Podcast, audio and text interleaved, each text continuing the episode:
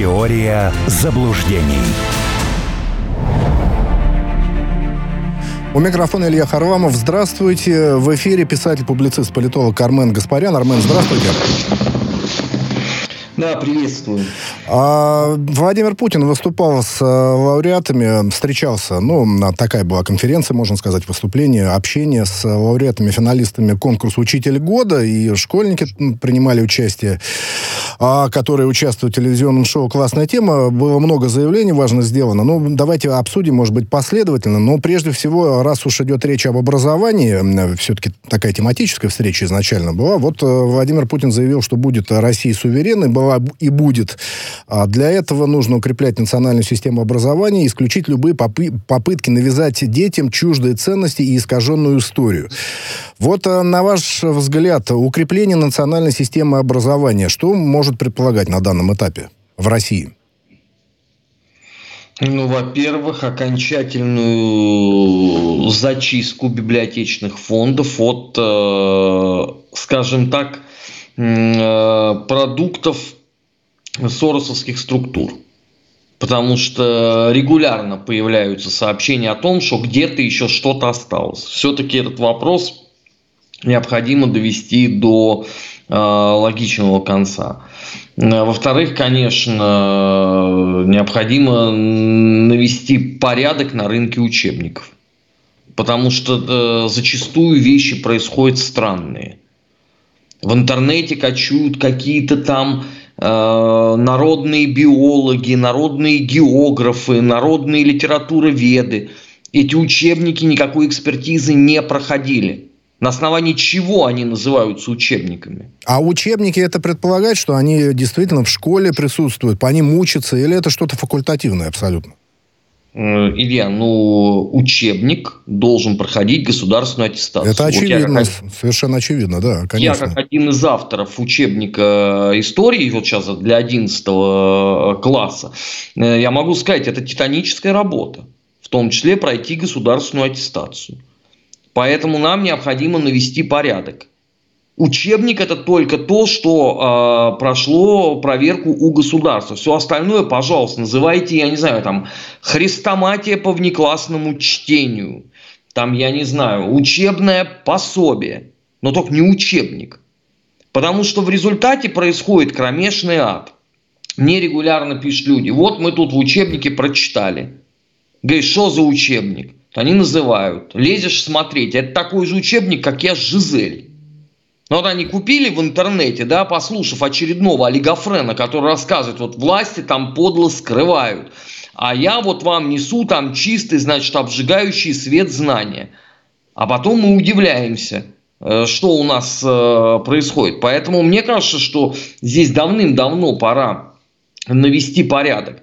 Ну и, наконец, э, третий момент должен быть, конечно, мне кажется, э, некий общественный наблюдательный орган, который за всеми этими безобразиями будет э, тщательным образом наблюдать. В принципе, особенно в свете новых медиа. Потому что если вы вот зайдете, ну, условно, на YouTube и наберете лекции, там, я не знаю, например, там, по Горбачевской перестройке, кто люди, которые читают эти лекции? Вот они кто? У меня важный есть вопрос. Они являются специалистами в этой теме, они сами себя провозгласили. Ну, мне кажется, что за такими вещами нам все-таки нужно следить. Да, и как-то публиковать э, список какой-то э, недобросовестных, мягко говоря, деятелей. Ну, потому что, понимаете, происходит просто трэш какой-то абсолютный. Но у нас и без того историческое сообщество, оно такое, знаете, несет в себе многие травмы эпохи перестройки. А в условиях интернета это еще получило такое дополнительное развитие. А вот, кстати говоря, Армен, вот э, в связи с интернетом и Ютубом упомянутым, вот э, Владимир Путин, когда говорит о том, что необходимо исключить любые попытки навязать детям чуждые ценности и искаженную историю, это я цитирую, а, но понятно, что в образовательном процессе этого можно добиться. А что касается э, того же самого интернета, Ютуба, ведь там же это тоже может происходить. здесь что делать? Опять мы к этому вопросу возвращаемся. Ну, поэтому я говорю, лучше всего будет какой-нибудь там общественный совет – который будет отслеживать это все и публиковать свои рекомендации по этому поводу. Угу. Потому что в медиапространстве, конечно, никто ни за чем не следит. И это ужасно абсолютно. Я вам могу сказать, вот э, на прошлой неделе, стоя в пробке, я решил послушать одну из лекций очередного выдающегося интеллектуала, который, правда, не помещается в экран, потому что вот наел себе такую голову. Я решил послушать лекцию по поводу начала гражданской войны. Вы знаете, на, на седьмой минуте я просто понял, что, наверное, я не тем 30 э, лет, ну то есть не ту гражданскую войну 30 лет изучал. То есть это, это, это даже не фолк history да, а это, это просто его взгляд, который подается под видом исторического изыскания. Ну, хорошо, человек подготовленный, да, он может это послушать, выматериться потом, да, и в комментариях ему написать, что он дебил. Вот, но откуда это знать ребенку? Вот он, он же как, как вот ребенок поступает, да, он окей, Google, например, да, или там Яндекс, он вам там первые там 10 э, ссылок каких-то выставит. Что, ребенок будет изучать это? Он первый попавшись ткнет и все. Получит очень своеобразные знания, но при этом он будет убежден, что вот этот взрослый э, дядя, почти дедушка уже, мозгов, правда, не наживший, вот, он ему рассказал э, подлинную историческую правду. Ну, это, это же беда. А особенно в нынешних условиях, когда вы представляете, сколько там э, подобного шлака сейчас еще запускается со стороны Украины.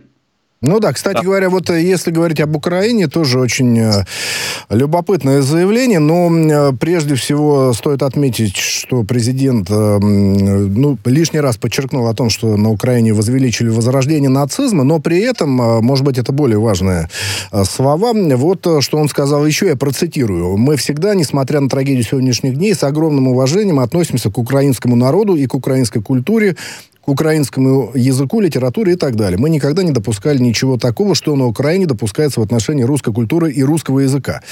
Вот э, все-таки, на ваш взгляд, э, ну, понятно, какие настроения на, Укра... на Украине э, царят, а какая-то украинофобия в России есть сейчас, хотя бы в каких-то сегментах общества, хотя бы в незначительных, может быть, где-то там на обочине, но, тем не менее, есть это явление или его в принципе нету?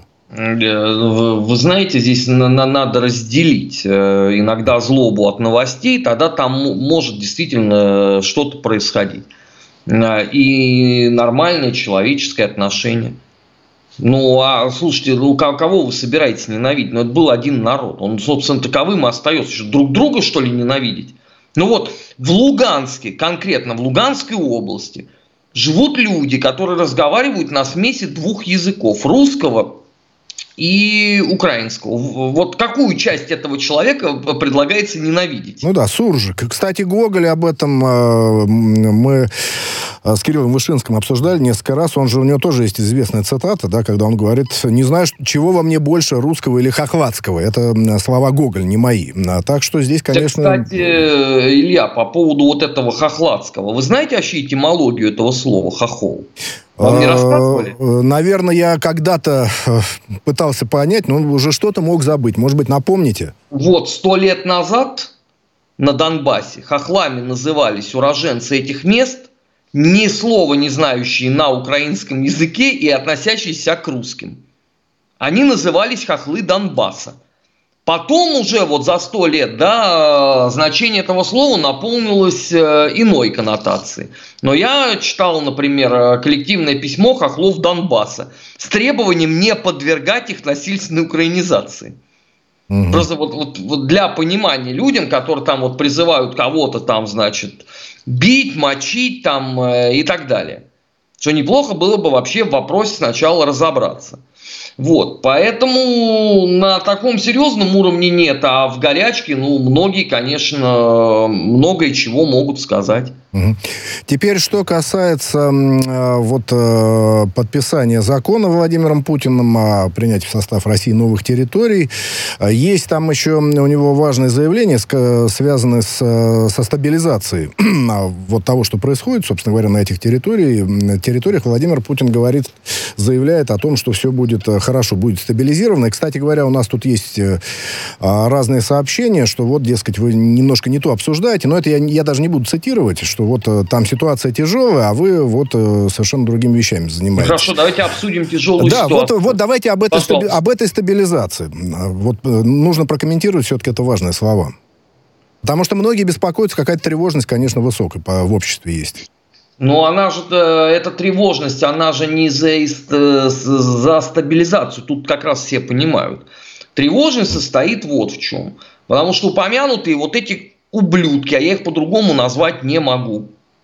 Вот эти все почетные, понечетные, заслуженные, перезаслуженные, они сразу, начиная вот с, с первых сложностей, э, начали орать, что армия не такая, все неправильно, всех э, в отставку репрессировать туда-сюда. Потом они стали орать, что это впервые со времен Великой Отечественной войны у нас, значит, территория, э, которая уже вошла в состав России, она находится под оккупацией.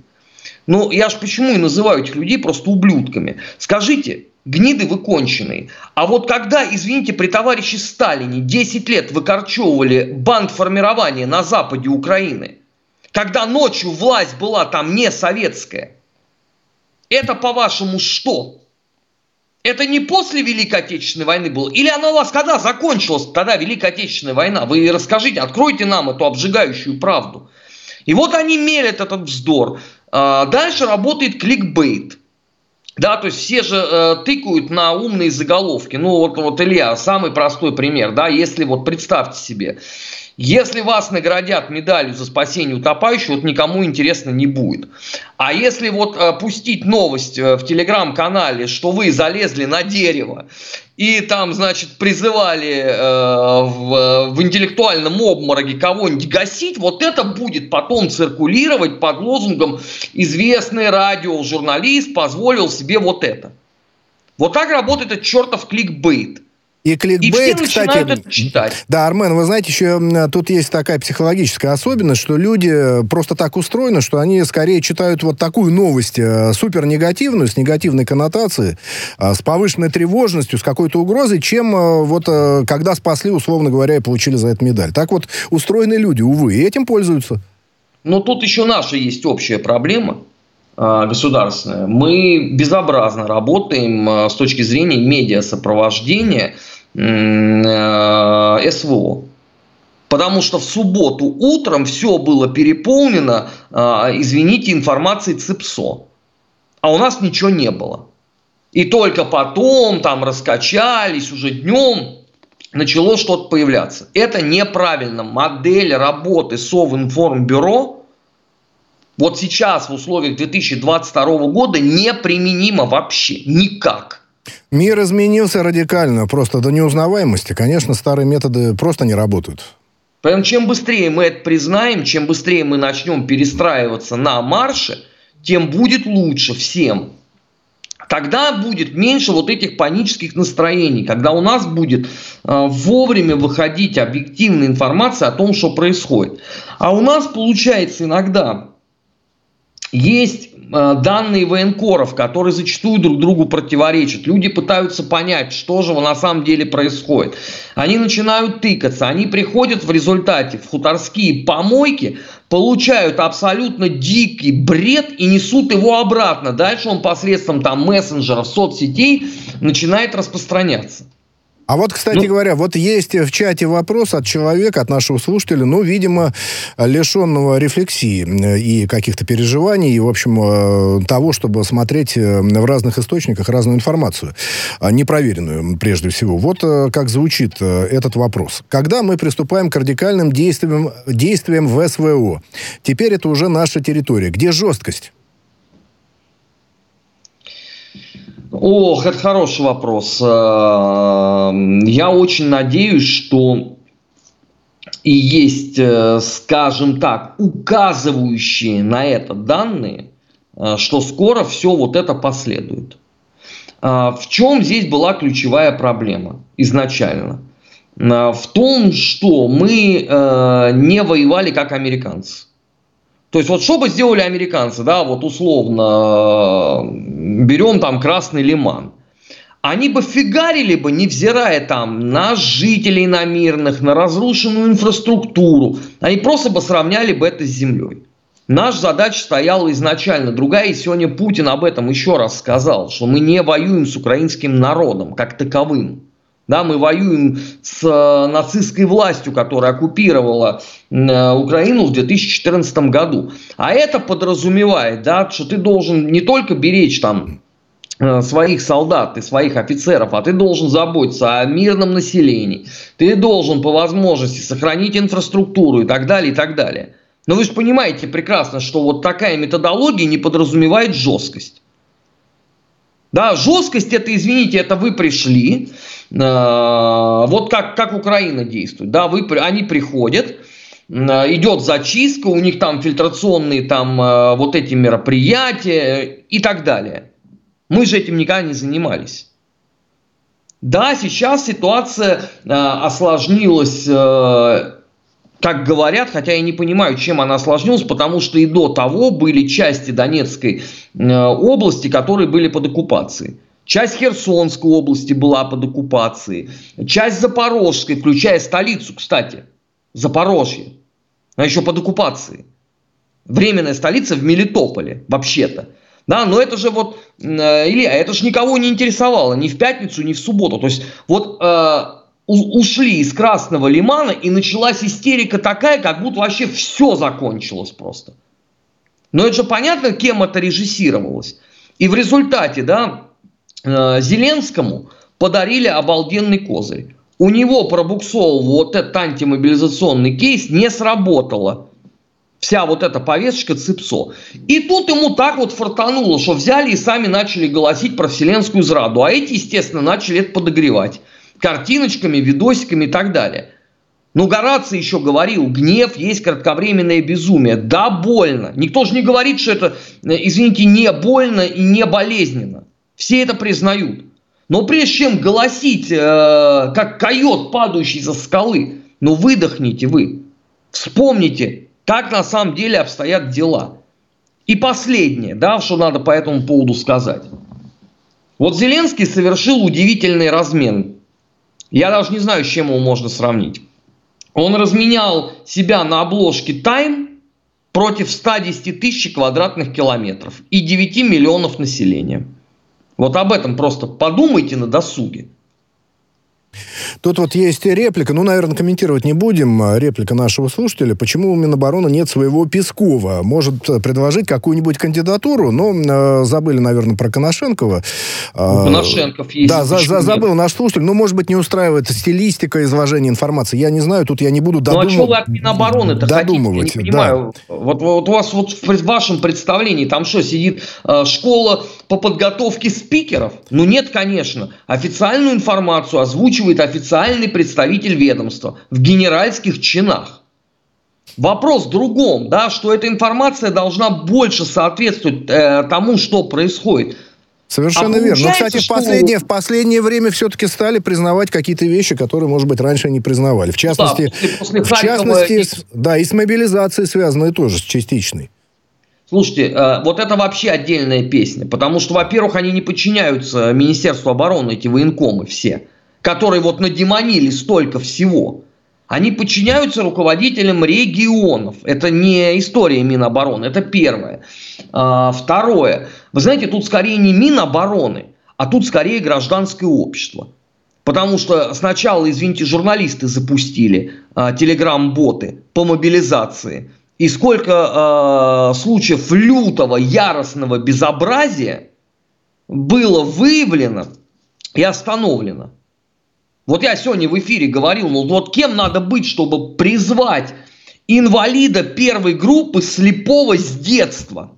Ну, кем надо быть, чтобы это сделать? А просто военкоматов работа, видимо, таким образом устроена, что там нету актуальной и вообще сколько-нибудь объективной базы данных на людей, которые в запасе находятся и принадлежат мобилизации. Просто этого нету, и поэтому они гребут, ну, видимо, до кого, так сказать, дотянутся. Ну, иной, ну, иной давайте, раз, иной ну, раз, да. Давайте тогда сделаем правильные выводы, что это у нас сделано неверно, и изменим это. Не прятать голову в песок – и не обижаться на журналистов. А то мне нравится, значит, мы рассказываем про безобразие, а представители военкоматов потом ходят обиженные, что им плюнули в душу. Угу. Если у вас были неактуальные базы, чего вы молчали все? Ну да, вот Владимир Путин тоже, кстати, заявил о том, что не внесло Минобороны вовремя в нормативно-правовую базу заявленную информацию о категориях граждан. Но это о категориях, а здесь э, частный случай. Кстати говоря, ну у нас просто времени нет, э, это тоже отдельная тема. Все-таки, когда уже людей мобилизовали, вот когда им приходится покупать за свои деньги там, э, значит, обмундирование, там броники, это тоже притча в языцах уже стало. Это, конечно, тоже требует наведения какого-то абсолютного порядка. Вот хотелось бы еще сказать все все-таки о новых э, территориях. Владимир Путин заявил, что его порадовали итоги референдума. Вот он говорит о том, что более чем убедительно и прозрачно, и не подлежат никакому сомнению. А Минэкономразвития, в свою очередь, говорит, что экономический потенциал э, этих территорий был недооценен Украиной, и вот, э, собственно, он потребует инвестиций и развития. Но... Ну, э, Нет, наверное, пока рано еще... Да. Они ошиблись. Не недооценен он был, а он изначально э, все время занижался. Потому что это те регионы, которые всегда голосовали неправильно, не так, как э, требовалось Киеву. Поэтому все время им обрезалось бюджетное финансирование. Точно так же, как с Крымом это было. То есть это не то, что они там остолопы сидят, да, они пытались таким образом научить этих людей жизни. Это вечная схема. Потому что это же есть вот пресловутый Юго-Восток, который они э, все время хотели там лишить избирательного права, там еще как- как-нибудь сегрегировать. А как ты это сделаешь? Никак. Значит что? Значит э, выделять меньше средств и не давать развитию производства в регионах. Вот они этим и занимались. Сейчас пришли наши, прикинули, посчитали. Я больше чем уверен, что они достали с полки статистический сборник за какой-нибудь там 87 год, сравнили цифры, увидели, что есть огромный провал, начали изучать, поняли почему, и вот сегодня сказали – У нас а, полторы минутки до перерыва осталось. Есть а, просьба к вам от нашего слушателя Валерия а, из Оренбурга. Вот что он пишет. Уважаемый Армен Сумбатович, прокомментируйте, пожалуйста, что происходит вокруг украинского посла в Казахстане. Слушайте, это вообще очень интересная история. Он туда явился, ходит по приемам. Сегодня официальный представитель МИДа Казахстана говорит о том, что он на самом деле объявлен нежелательной персоной, и пока он типа вот э, ждет, что ему при, пришлют смену. Но я не понимаю, вообще, когда объявляют э, нежелательной персоной, это какой срок? 24 или 48 часов на покидание? Да, территории? 48, по-моему, да. Ну, 72, может быть. Ну, примерно так, да. Да, но его, извините, нежелательной персоны, это, по-моему, несколько пораньше сделали. Поэтому я, я не очень понимаю э, вот, вот этот механизм, но постараюсь э, связаться с казахскими коллегами, пусть они просветят. Но это же проблема-то не только в после, а языковые патрули. Это гораздо больше нас должно печалить. Потому что, ну, очевидно, что увезут Врублевского, привезут Дуревского. Но он будет такой же, да, это нормальная линия поведения хуторского дипломата. Но вспомните, Мельник э, в Германии, э, Дещица э, в Польше, Врублевский в Казахстане – ну, это же система. Поэтому нас вот это-то не должно э, волновать. А вот языковые патрули, да, это серьезная история. Серьезная история. Пора делать э, перерыв. Э, на несколько минут покидаем наших слушателей. Но обязательно вернемся. В эфире «Радио Спутник» писатель, публицист, политолог Армен Гаспарян.